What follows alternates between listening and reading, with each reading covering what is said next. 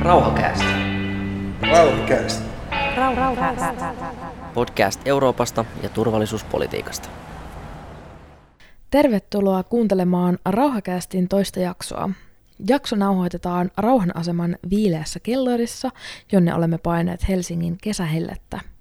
Viileän kellarin lisäksi myös tämän päivän aihe liittyy viileyteen, suorastaan kylmyyteen, sillä käsittelemme arktista aluetta – Lähestymme arktista aluetta turvallisuuspolitiikan kautta keskustelemalla aiheesta arktisen politiikan tutkijan Lassi Heinisen kanssa. Reportaasitoimittajamme Timo Virtala haastattelee puolestaan teologian tohtorikoulutettava Helga Vestiä, mutta nyt ensin Lassin haastattelu. Minä olen Pihla Hankamäki ja kanssani EUsta ja arktisen alueen turvallisuudesta on saapunut keskustelemaan Lapin yliopiston arktisen politiikan emeritusprofessori ja Helsingin yliopiston matemaattis-luonnontieteellisen tiedekunnan ilmakehätieteiden keskuksen tutkimusjohtaja Lasse Heininen. Tervetuloa. Kiitos. Sinulla on, Lassi, pitkä ja monipuolinen historia arktisen alueen tutkimuksen parissa, johon mahtuu muun muassa mittava määrä julkaisuja, luennointia arktisista asioista ympäri maailman ja arktisen politiikan professuuri Lapin yliopistossa, josta jäit eläkkeelle viime vuonna. Mutta eläkkeelle jäämisestä huolimatta et näytä hidastaneen tahtia. Kerrotko, mitä kaikkea olet urasi varrella tehnyt liittyen arktiseen alueeseen ja sen turvallisuuskysymyksiin? No, siihen varmasti sitten pitäisi aika pitkälti vastata. Kyllä tässä on matkan varrella tullut yhtä ja toista tehtyä liittyen arktiseen alueeseen arktisiin kysymyksiin, mutta toki myös geopolitiikan tutkimukseen, turvallisuuden tutkimukseen ja ympäristöpolitiikkaan. Kyllähän se toki on ollut keskiössä varmaan siitä 80-luvun toisesta puoliskosta alkaen, jolloin, jolloin se nousi ensimmäistä kertaa niin kuin kansainvälisesti hyvinkin vahvasti esille, johtuen asevarustelusta pohjoisilla arktisilla merillä, joka oli itse asiassa se ensimmäinen teema, jota mä lähdin tutkimaan. Ja mä yhdistin merellisen asevarustelun ympäristöön. Mä olin niitä ihan ensimmäisiä, jotka hahmotti juuri tätä sotilaallisen läsnäolon ympäristövaikutusta ja pohjoisten merien ja vähän sit sitä kautta myös arktisen alueen kautta. Ja se on ollut aika kestävä teema ja näkökulma edelleenkin, joskin siinä on sitten tietysti paljon, paljon tullut lisää. Ja tietysti sen jälkeen on paukahtanut ympäristökysymyksiin liittyen niin ilmastonmuutos. Et silloinhan se ilmastonmuutos ei ollut vielä esillä. Se oli ympäristösaasteet, ennen kaikkea kaukokulkeutuvat ilman- ja merensaasteet. Ja sitten vähän myöhemmin vasta tuli tämä ilmastonmuutoskysymys, joka tietysti paukautti sen sitten ihan, ihan globaaliksi. Et tässä nyt sitten viimeisen 30 vuoden aikana, niin mä olen ehtinyt sitä sitten lähestyä aika monestakin eri näkökulmasta. E, siis oman tutkimuksen puolelta, mutta myös sitten opetuksessa, joka on niin mulle semmoinen toinen puoli tavallaan sitä tutkimusta. Mutta sitten siihen liittyy myös se yksi, mitä tuossa ei tullut oikeastaan vielä esille, ja se on sitten tieteen ja, ja politiikan välinen vuoropuhelu, jota, jota mä olen yrittänyt edistää eri tavoin, mutta myös sitten yrittänyt haastaa politiikan tekijöitä kunnon keskusteluun, tai jos ei muuta, niin ainakin pohtimaan niitä asioita. Yksi elementti on just tämä mun kansainvälinen toiminta niin näissä sekä akateemisissa seminaareissa että myös semmoisissa kansainvälisissä konferensseissa, kuten Arctic Circle Assembly Reykjavikissa, johon on kutsuttu politiikan tekijät, liike-elämän ihmiset ja akateemiset, jossa yritetään sit sitä pakkaa sekoittaa ja, ja, ja katsoa niin kuin mahdollisimman holistisesti sitä itse aluetta ja sitten niitä, niitä keskeisiä kysymyksiä siellä. Jos mennään tuohon arktiseen alueeseen, niin Ketkä ovat keskeisiä toimijoita arktisella alueella? No kyllä, kyllä arktiset valtiot ja, ja sitten eh, pohjoiset arktiset alkuperäiskansat. Et, et kyllä, kyllä näet, että et se, se perinteinen valtiojohtoinen näkökulmahan ei oikeastaan niin kuin kylmän sodan aikana niin se saatettiin mainita nämä pohjoiset alkuperäiskansat, mutta ei niitä oikeastaan sillä otettu kunnolla huomioon. Sitten vasta kun lähdettiin tekemään tätä ympäristöyhteistyötä 80-luvun lopulla, vielä ihan kylmän sodan aikana, niin, niin siinä saamelaiset, inuitit erityisesti, teki itseään tykö ja, ja olivat aktiivisia, osoittivat, että ei oikeastaan, te ette voi oikeastaan kartottaa tätä tilannetta, jos te jätätte meidät ulkopuolelle. Ja se oli aika näppärä ja kaikki puoli järkevä politiikka, koska ne onnistuivat siinä ja sitten kuusi alkuperäiskansanjärjestöä kutsuttiin mukaan. Että jos ajatellaan arktinen neuvosto, että se olisi se, se tärkein korkean tason foorumi, jossa käsitellään arktisia kysymyksiä, niin, niin siellä on kahdeksan valtion lisäksi on kuusi alkuperäiskansajärjestöä, jotka näytte, jo, jo, joiden rooli on todella tärkeä. Mä, kun on, olen osallistunut näihin kokouksiin nyt viime vuonna hyvinkin paljon, niin kyllä, kyllä se näkee kaikista, että ne on, niin kuin, ne on niin aktiivisesti mukana, siellä on niin hyviä, osaavia ihmisiä, että arktiset valtiot, niiden edustajat ei enää edes halua jättää niitä ulkopuolelle.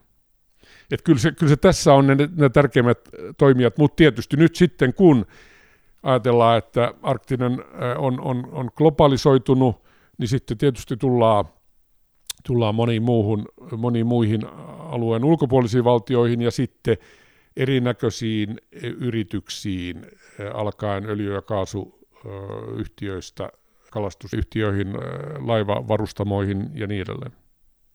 Minkälainen rooli EUlla on arktisella alueella? No EU on, on eri vaiheissa tullut, varsinkin tässä viimeisen kymmenen vuoden aikana, yrittänyt niin kuin välillä hyvinkin aktiivisesti niin kuin, niin kuin määritellä sitä suhdetta arktiseen alueeseen.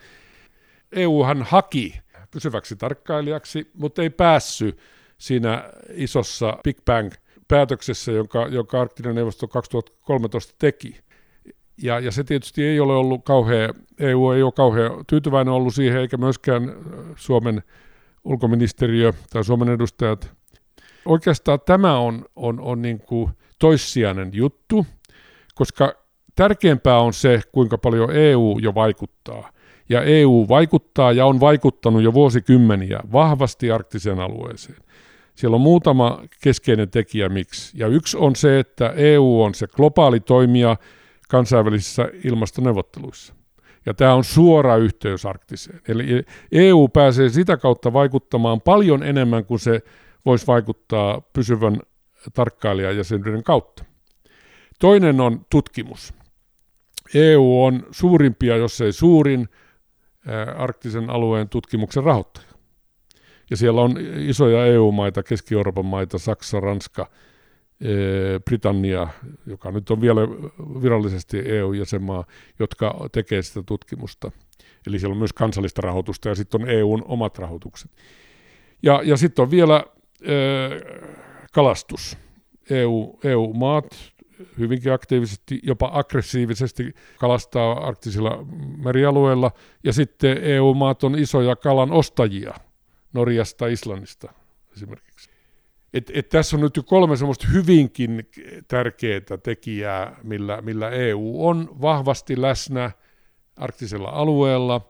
Sen lisäksi EU korostamalla ympäristösuojelua kestävää kehitystä, on jo vaikuttanut ja pystyy vaikuttamaan siihen, niihin diskursseihin, millä keskustellaan, miten luonnonvaroja kä- käytetään arktisella alueella. Ja kyllä sillä on merkitystä.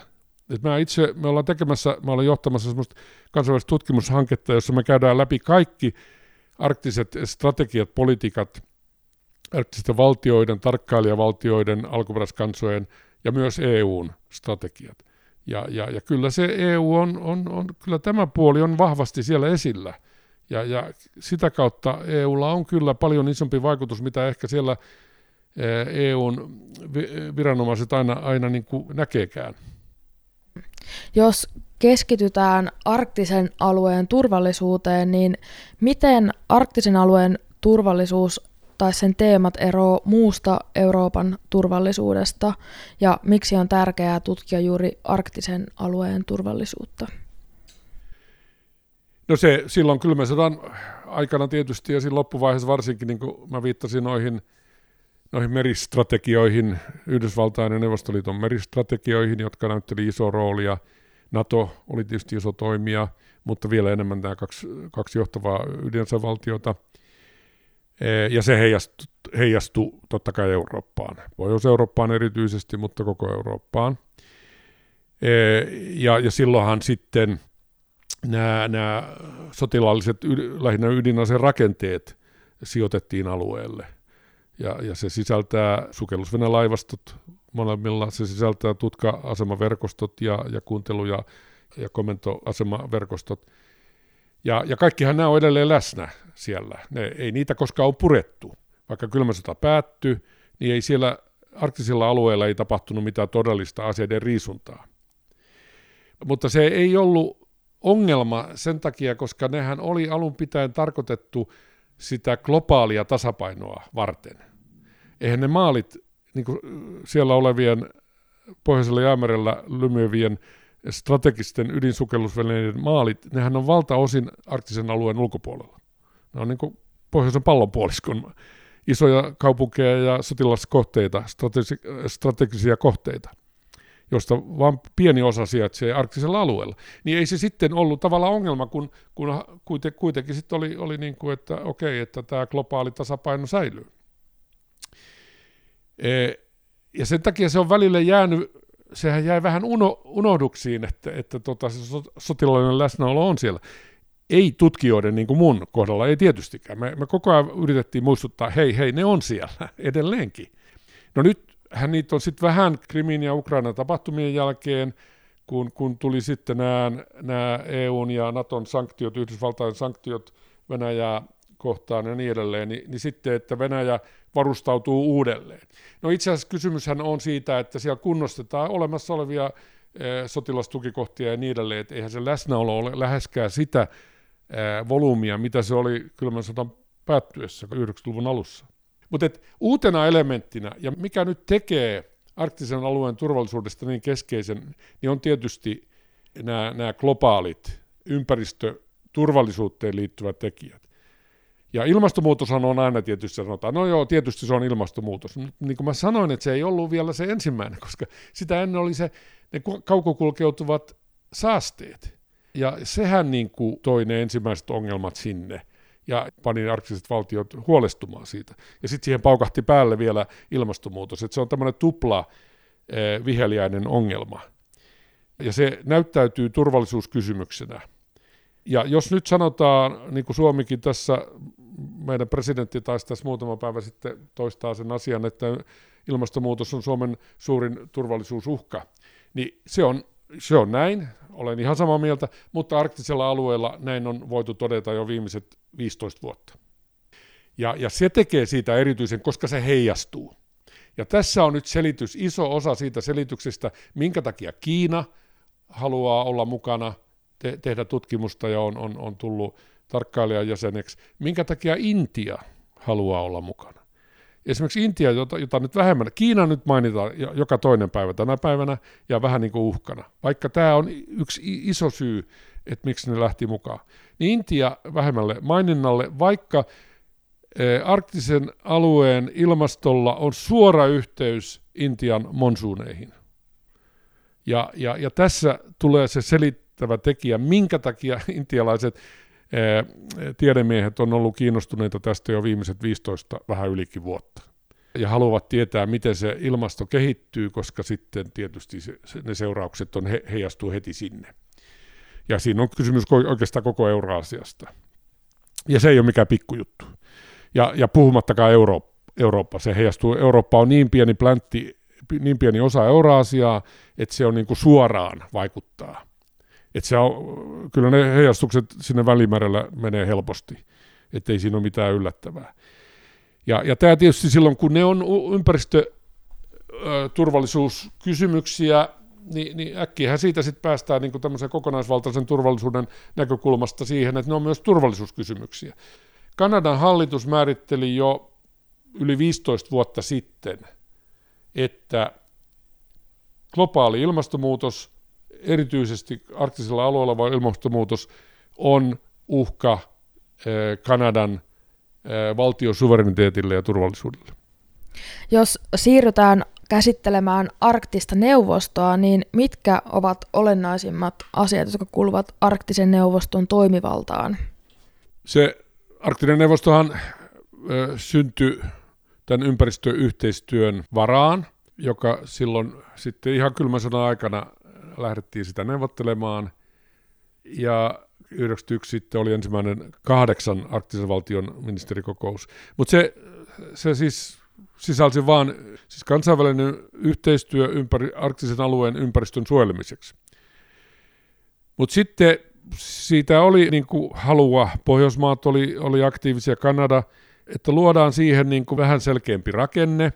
Ja Kanadassahan jo 80-luvulla oli ajatuksia, ehdotuksia arktisesta neuvostosta. No sitten tietysti, että mikä se toimiala tai mitkä ne toimialat olisi, niin sitten tuli tämä kestävä kehitys. Et, et siinä on niin kuin nyt selkeästi nämä kaksi edelleen, ympäristösuojelu ja kestävä kehitys. No tietysti, että mitä kestävä kehitys sitten on, jos ympäristösuojelu on jo hoidettu muut, toinen kautta, niin mitä tämä toiseen pilariin jää? No siihen jää tietysti taloudellinen toiminta hyvin pitkälle. Mutta tämä on, tämä on myös ollut vähän akilleen kantapää, koska kun arktinen neuvosto on konsensusperiaatteella toimiva foorumi, ei edes kansainvälinen järjestö, niin, niin se on ihan, ihan sitten niistä jäsenvaltioista kiinni, että mistä ne suostuu keskustelemaan. Ja eihän nyt esimerkiksi öljy- ja kaasuporauksesta kunnolla keskustella, koska siellä on mu- muutama jäsenvaltio, jotka ei sitä halua. Ja, ja, eli, eli se, se jää pois. No sitten matkailusta puhutaan kyllä, sitten on siellä on muitakin, muitakin niin talouden alaan kuuluvia, mutta mut et, et sitten tietysti koko ajan niin jää se iso kun jää pois öljy- ja kaasuporaus ja sitten jää pois kalastus. Eihän, ei, arktinen neuvosto ei yksinkertaisesti kykene keskustelemaan kalastuksesta, koska kaikki jäsenvaltiot ei halua sitä. Ja tämä sopimus, joka koskee niin kuin Pohjoisen jäämeren keskialueen kalastusta, että saadaan pois tämä salakalastus siellä, niin, niin siinähän mukana oli arktiset valtiot, EU, sitten tota, tuolta Aasian – isot tarkkailijavaltiot, mutta mut sitä, sehän ei tapahtunut arktisen neuvoston puitteissa. Tietysti tutkimus pitää, pitää mainita, tutkimus ja, ja, ja siihen liittyen niin kuin tämmöinen teknologian kehittäminen, niin, niin kyllä, kyllä siitä paljon keskustellaan arktisessa neuvostossa. Tulisiko arktisen neuvoston jatkaa nykyisellä soft power-linjalla ja varmistua toimivasta yhteistyöstä kevyempien kysymysten äärellä, vai tulisiko sen sijaan arktista neuvostoa ohjata suuntaan, jossa käsitellään myös kiistanalaisempia kysymyksiä, kuten juuri mainitsemasi luonnonvarojen hyödyntäminen ja turvallisuus?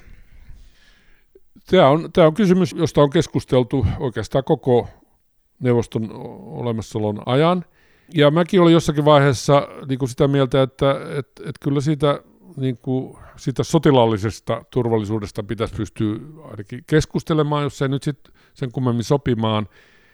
Turvallisuudestahan on, niin kuin sanoin, niin kuin tässä turvallisuuden laajassa merkityksessä, siitähän keskustellaan koko ajan, koska keskustellaan ympäristösuojelusta ja ilmastonmuutoksesta.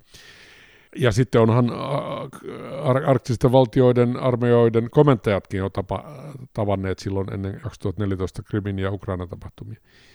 Et, et siinä mielessä se ei pidä ihan paikkaansa, että et se olisi ollut ihan tapu, mutta ei tällä hetkellä nyt aktiivisesti.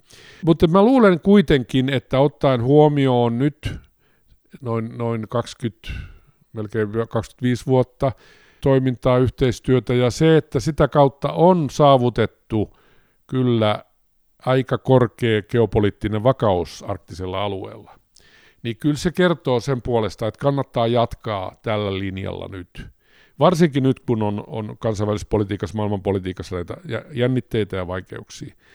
Ja niin kuin, kyllä tässä ku, kuukausi sitten pidetyssä arktisen neuvoston ministerikokouksessa, niin, niin kyllä, kyllä siellä tästä, tästä vaikkei tätä yhteistä deklaraatiota saatu aikaiseksi, Yhdysvaltain vastustuksen vuoksi, niin, niin kyllä siinä lyhyessä statementissa, jonka myös Yhdysvallat allekirjoitti, niin kyllä siinä sitoudutaan pitämään yllä tämä vakaus ja yhteistyö.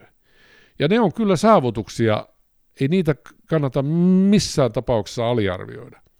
Et hyvän aika, jos, jos se menetetään, niin, niin, niin me ollaan ihan eri tilanteessa ja sitten sen uudelleen takaisin saaminen ei ole mikään helppo juttu.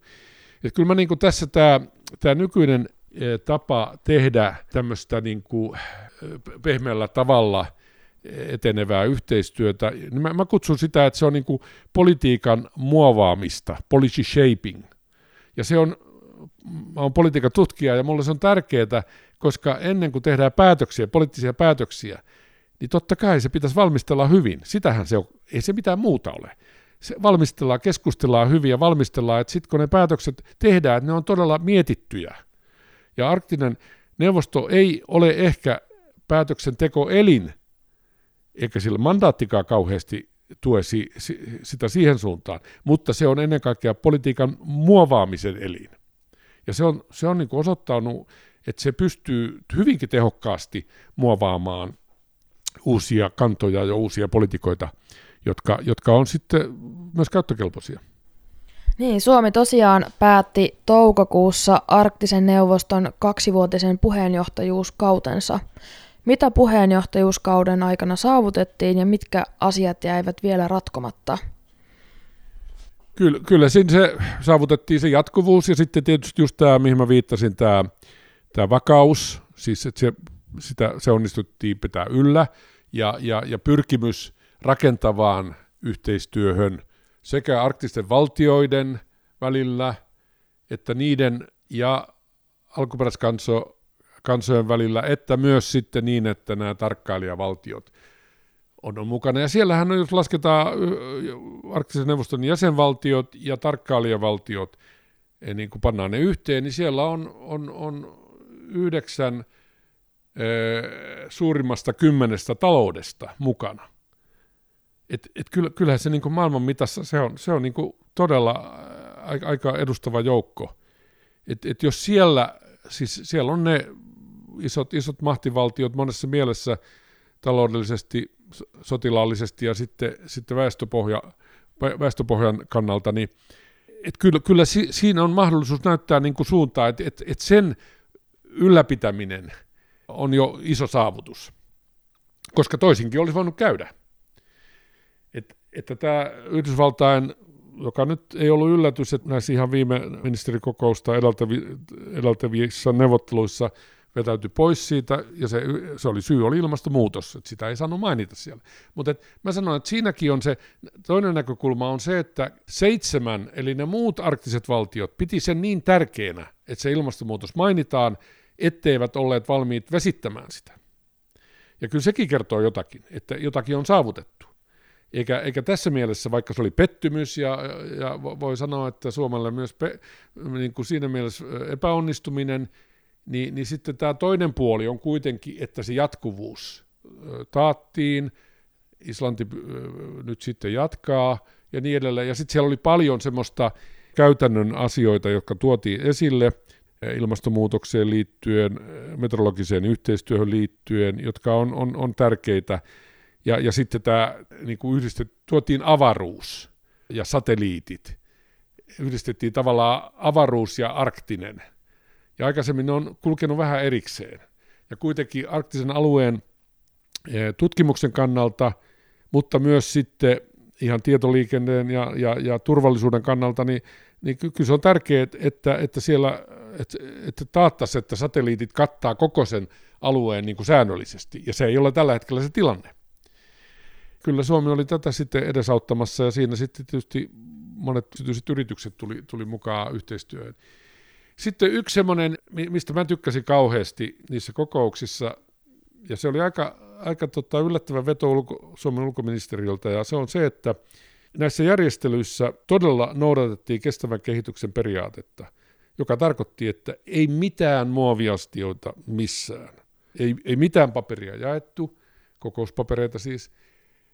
Ja kaikki, mitä tarjoiltiin, oli, oli paikallisia herkkuja, juomia, ruokia, jotka oli ostettu sitten paikallisilta tuottajilta. Ja tämä, mä ymmärsin, että tätä samaa mallia nyt sitten toteutetaan Suomen EU-puheenjohtajakauden aikana. Entä voisiko Suomi EU-puheenjohtajuus kaudellaan nostaa arktisen alueen kysymykset keskiön ja kenties edust- edistää sitä EUn tarkkailijajäsenyyttä arktisessa neuvostossa?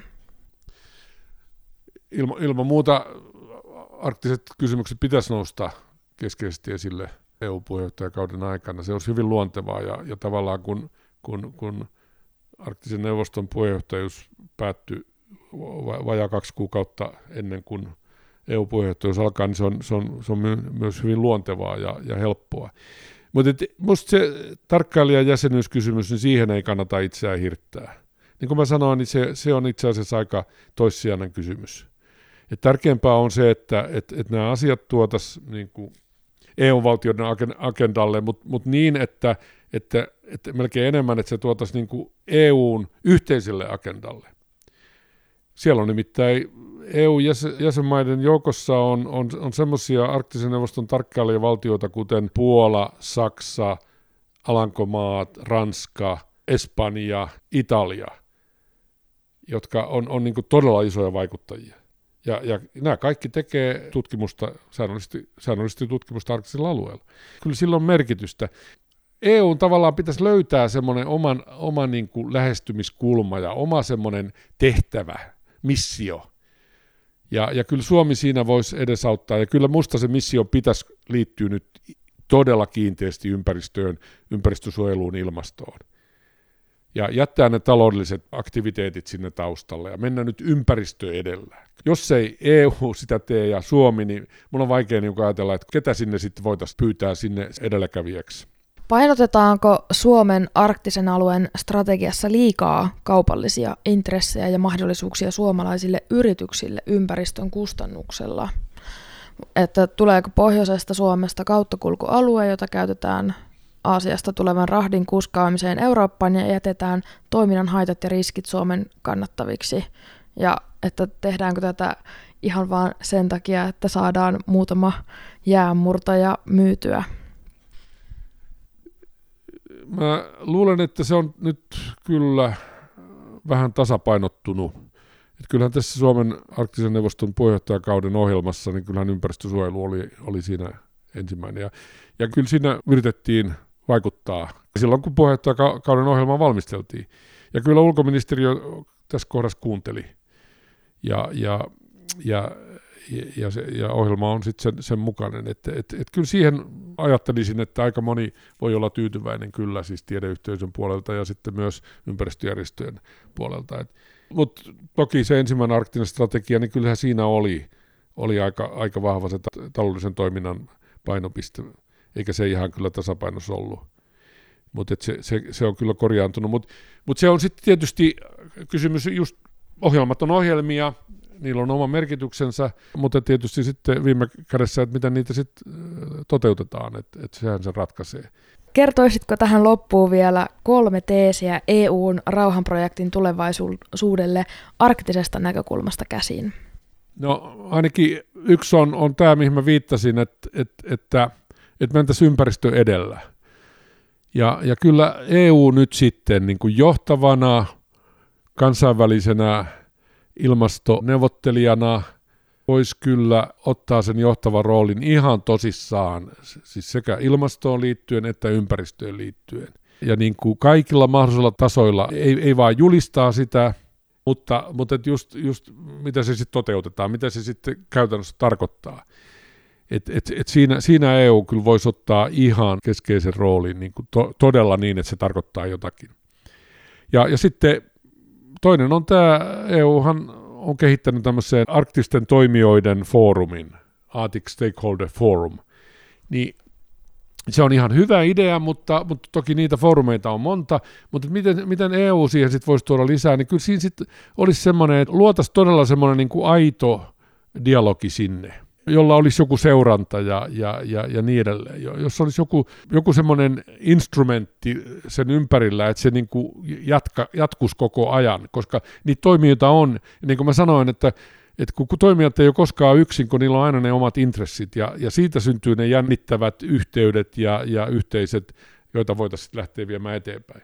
Ja tässä EUlla tietysti olisi resursseja toteuttaa se, mitä monella pienemmällä toimijalla ei ole. Eh, no sitten ehkä, ehkä kolmantena, niin kyllä se voisi sitten tähän, tähän jos, jos nyt näihin aikaisempiin liittyy myös tutkimustieto ja sen käyttäminen niin kuin kiinteästi, niin se, ehkä se kolmantena voisi olla sitten tämä, tämä, tämä liikkumiseen liittyvä ja kuljetukseen liittyvä elementti. Ja, ja kyllähän siinä sitten on kaikki nämä väylä, väyläkysymykset, isoja juttuja, mutta et, ja, ja datan liikkuminen, tiedon liikkuminen ja kaikki. Et kai se on sitten aika semmoinen kokonaisvaltainen paketti, jossa sitten EU voisi olla hyvinkin aktiivinen. Ja kyllähän se on, mitä enemmän sä tiedät muista ja mitä enemmän muut tietää susta, niin, niin sitten vakaampi se tilanne on. Ja se on just tätä rauhan luomista, rakentamista. Pois ennakkoluulot. Ja niin kuin halutaan tuntea paremmin ja, ja, ja luoda niitä yhteyksiä. Ja onhan siellä monta elementtiä. Mä sanoin, että, että sitä täytyisi edes aloittaa tyhjästä. Mutta jotenkin niin kuin vielä määrätietoisemmin. Ja yksi, yksi on, nyt viime päivinä on ollut julkisuudessa, että Euroopan ilmatila on täynnä, kun on, on niin paljon lentoja ja kun nämä lennonjohdot on kansallisia, jopa EU-sisällä, siis EU-valtioiden toimesta. Ja se on tietysti vähän merkillistä, että miksei siellä ole sitä integraatiota enemmän. Et sitten kun tämä viedään siihen arktiseen, siihen globaaliin, niin siellähän on ne lyhyimmät lentoyhteydet, ne on ne iso ympyrät, lyhyimmät etäisyydet esimerkiksi Euroopan, Pohjois-Amerikan ja Aasian välillä, Euroopan ja Itä-Aasian välillä. Sitähän se osin jo käyttää, mutta ei sitä käytetä lainkaan niin systemaattisesti, mitä sitä voitaisiin käyttää. Ja, ja se, se ideahan oli jo silloin 30-luvulla, mutta se sitten alkoi toinen maailmansota ja sen jälkeen kylmä sota ja kaikki unohtui. 90-luvulla oli semmoinen lyhyt aukko, mahdollisuuksien aukko, jossa niin puhuttiin, että otetaan taas nämä asiat esille, mutta sitten se jäi. Ja tavallaan niin kuin arktiset valtiot, niin ei siellä ole vissiin kuin Islanti ja Venäjä, jotka on kansallisissa strategioissaan niin kuin nostanut tämän siviili-ilmailun. Ja joka on aika yllättävää.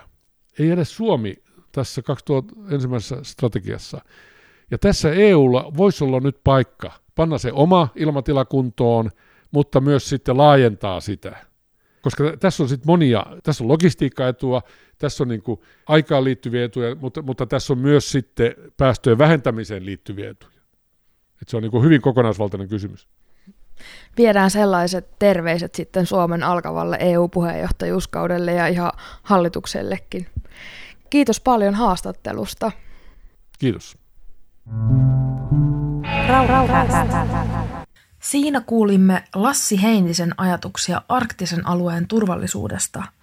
Seuraavaksi reportaasitoimittajamme Timo Virtala haastattelee Helsingin yliopiston teologisen tiedekunnan tohtorikoulutettavaa Hilka Vestiä.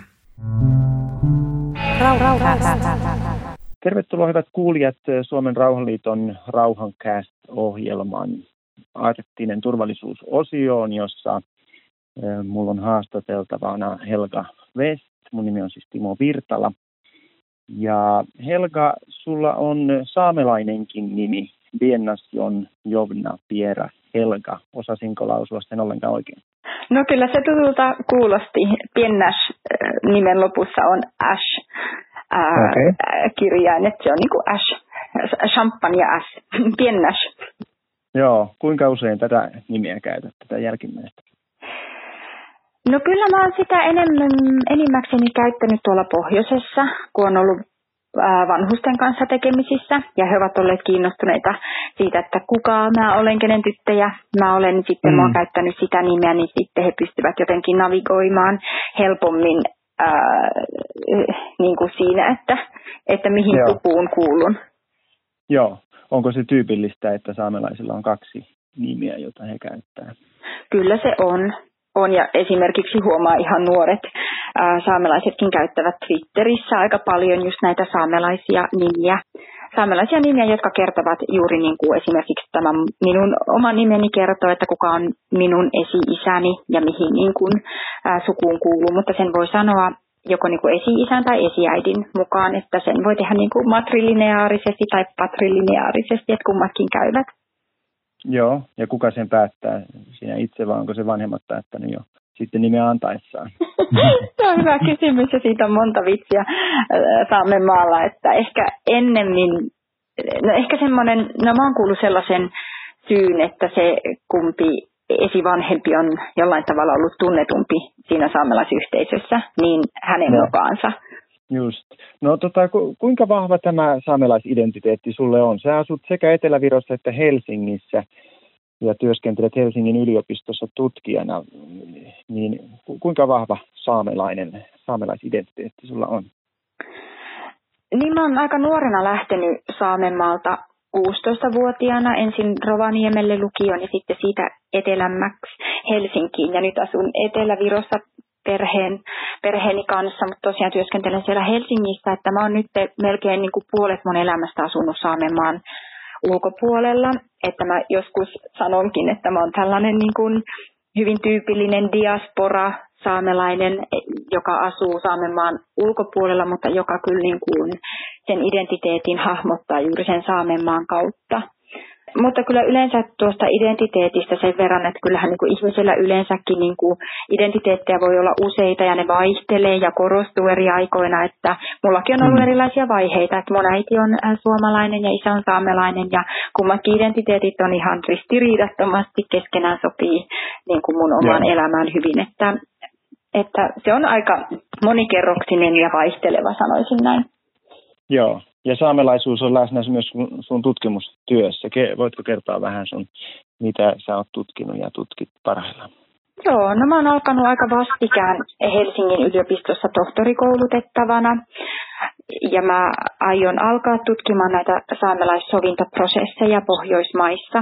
Että koska työ on ihan aluillaan, niin mitään tutkimustuloksia ei vielä ole, mutta mua kiinnostaa kauheasti just niin kuin sovinto ää, tässä saamelais kontekstissa.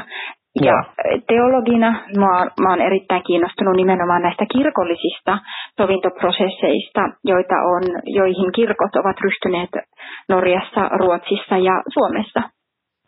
Joo, ja, ja tota, missä mennään tässä tilanteessa? Seurataanko, onko Ruotsi etunenässä vai, vai tota, kärjessä tässä asiassa vai Norja vai Suomi?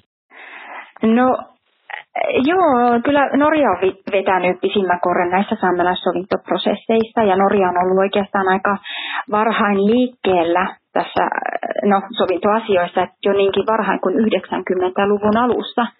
Eli mm. mitä siitä nyt tulee 30 vuotta sitten on aloitettu jo Norjassa nämä sovintoprosessit ja mä sanoisin, että Suomessa valtiollisella tasolla on, on niin herätty tähän sovintoon ää, vasta viime aikoina. Eli Suomi Suomi tulee niin kuin hyvinkin jäljessä mukaan tähän niin kuin kehitykseen ja Ruotsi on sitten kanssa ollut aika varhaisessa vaiheessa hereillä. Ja Ruotsi ei halunnut jäädä Norjaa huonommaksi ja laittoi sitten omat mm. sovintoprosessit käyntiin heti Norjan jälkeen ja he avoimesti ovatkin sanoneet sekä niin kuin, no varsinkin Ruotsin kirkko sanoi, että he ovat ottaneet mallia Norjan kirkosta. Ja tämä Joo. innoitti heitä sitten toimimaan. Että Suomi on vähän ottanut erilaiset ä, askeleet ja ottaneet vuosikymmen pari myöhemmin ne askeleet. Ja kuinka, kuinka tärkeänä, jos puhutaan tästä kirkon ä, sovintotyöstä ja anteeksi pyyntötyöstä, niin kuinka tärkeänä sä niin kuin saamelaisena tämän näet? Ne on otettu mun tietääkseni ja ymmärrykseni mukaan hyvin vastaan, että Suomessa piispa, silloinen Oulun hippakunnan piispa Samuel Salmi pyysi Suomen saamelaisilta anteeksi vuonna 2012 Inarissa. Ja se oli hyvinkin liikuttava tilaisuus ja monelle hyvin tärkeä.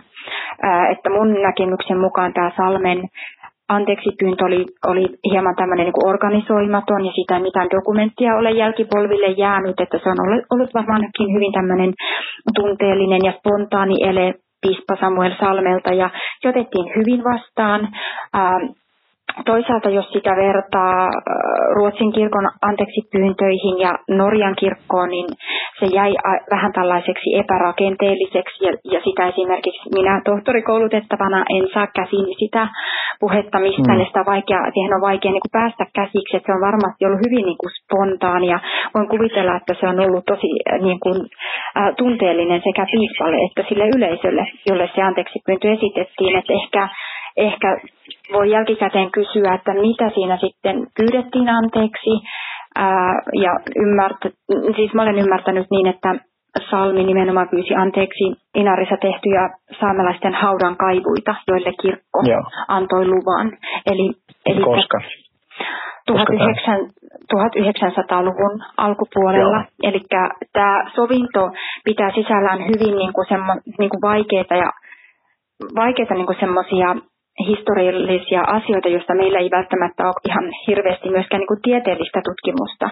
Ja tämä on minusta mm. se, sikäli kiinnostavaa, että mikä liittyy juuri tähän sovintoon, että tämmöisen niin kuin tieteellisen tutkimuksen rooli tässä, että kun valtioneuvosto ää, tilasi sellaisen kuulemisraportin totuus- ja sovintokomission niin kuin osana totuus- ja sovintokomissiota, jo, Joo joka aloitettiin saamelaiskäräjien kanssa vuonna 2017 Suomesta, niin siinä kuulemisraportissa saamelaiset toivat esille hyvin vahvasti sen, että heillä itsellään ei ole riittävästi tietoa heidän oman kansansa historiasta ja toisaalta myös niistä väärinkäytöksistä Joo. ja niistä asioista, joita sitten näissä sovintoprosesseissa pyritään hyvittämään. Ja tämä on minusta hirveän kiinnostavaa, että onko meillä riittävästi tietämystä saamelaisten nykykokemuksista ja historiasta ja, ja ehkä sikäli mä olisin niin kuin tutkijana kiinnostunut kuulemaan juuri niitä nykykokemuksia ja tuntemuksia sovinnosta. Joo, joo.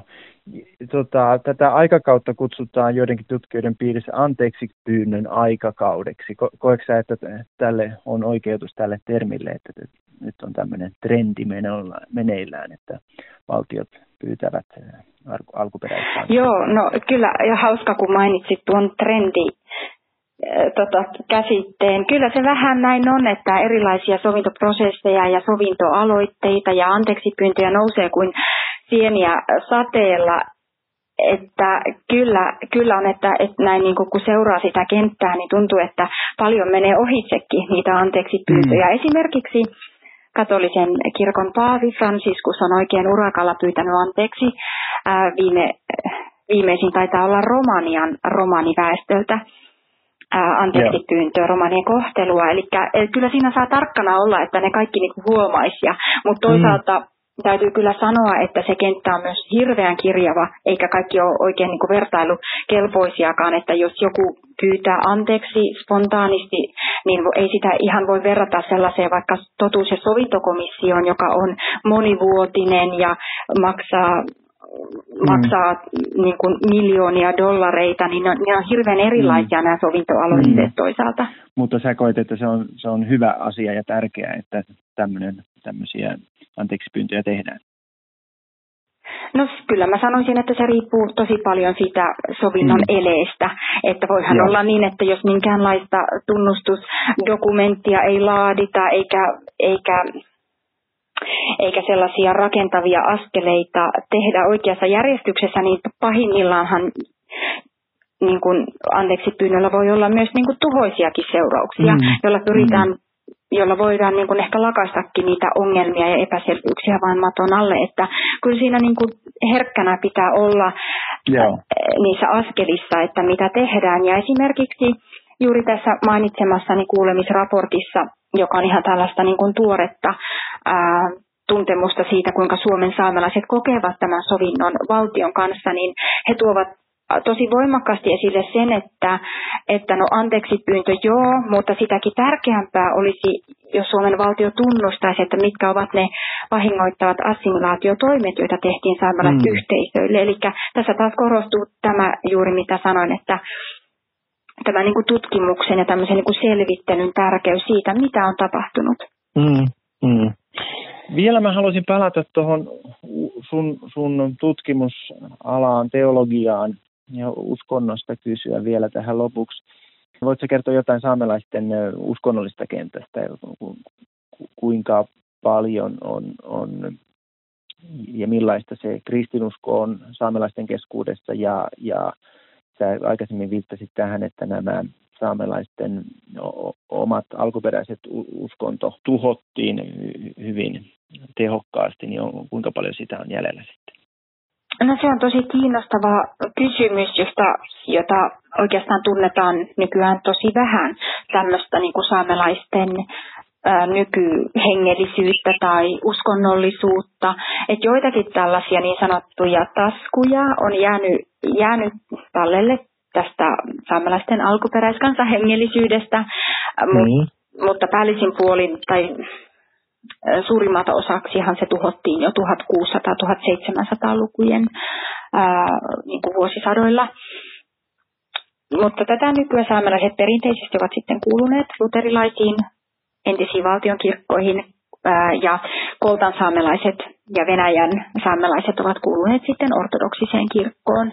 Mutta mun oma sellainen intuitio, jota mä tästä lähden nyt tutkimaan näiden seuraavien vuosien aikana, on, että monille saamelaisille on ehkä jäänyt epäluulo kristittyjä kirkkoja kohtaan juuri tämän assimilointihistorian takia, koska entiset valtion kirkot Norjassa, Ruotsissa ja Suomessa oli osa valtion ideologiaa ja heidän näiden kirkkojen tarkoitus oli sulauttaa saamelaiset osaksi näitä, näitä valtioita. Ja kirkkoja käytettiin niin kuin tässä yhtenä masinoimis niin kuin instituutiona Mm. Niin mun oma, mm. että, että mä sanoisin näin, että niitä jännitteitä on ja niitä olisi kiinnostava lähteä tutkimaan, mutta sitten toisaalta meillä on paljon saamelaisia, jotka sanovat, että kristinusko on heille maailman tärkein asia, joka on antanut heille paljon voimia selvitä elämän haasteista. Eli se kenttä on mm. hyvin kirjava, eikä oikeastaan mitään mustavalkoista voi sanoa ennen kuin sitä on mm. niin kuin tavallaan tutkittu ja että on jotain Joo. tutkimustietoa. Joo. Eli, eli sovinto on sun mielestä tärkeää, niin voitko vielä kertoa, miksi, miksi sovinto on tärkeää? No mä ehkä ajattelen niin, että sovinto, en, en välttämättä ajattele niin, että sovinto minulle on tärkeä, mutta sovinto ylipäätänsä on tärkeä siksi, että se lisäksi, että se on kiinnostava tutkimuskohde, mutta ihan sen takia, että sovin, sovinnon voidaan nähdä niin kuin lisäävän rauhaa. Ja musta mm. tuntuu, että me ollaan tultu esiin Suomessa aika aika kauas siitä niin kuin rauhakeskustelusta, koska ei ole ollut sotia viimeisen, viimeisten vuosikymmenten aikana, mutta että sovintoprosessit parhaimmillaan lisää ja vahvistaa sitä rauhaa eri väestöryhmien välillä, joiden välillä on ollut jännitteitä tai konflikteja, mm. niin sen takia, sen takia se on ihan niin kuin tärkeä keskustella sovinnosta, koska se liittyy suoranaisesti rauhaan. Joo, kiitoksia tosi paljon. Tämä oli mahtavaa. Moikka. Moi. Tässä oli Rauhakäästin toinen jakso. Nyt jäämme lomalle heinäkuuksi, mutta palaamme elokuussa pohtimaan Suomen EU-puheenjohtajuuskauden alkua ja rahoituskehysneuvotteluja. Rauhakääst toivottaa oikein aurinkoista kesää.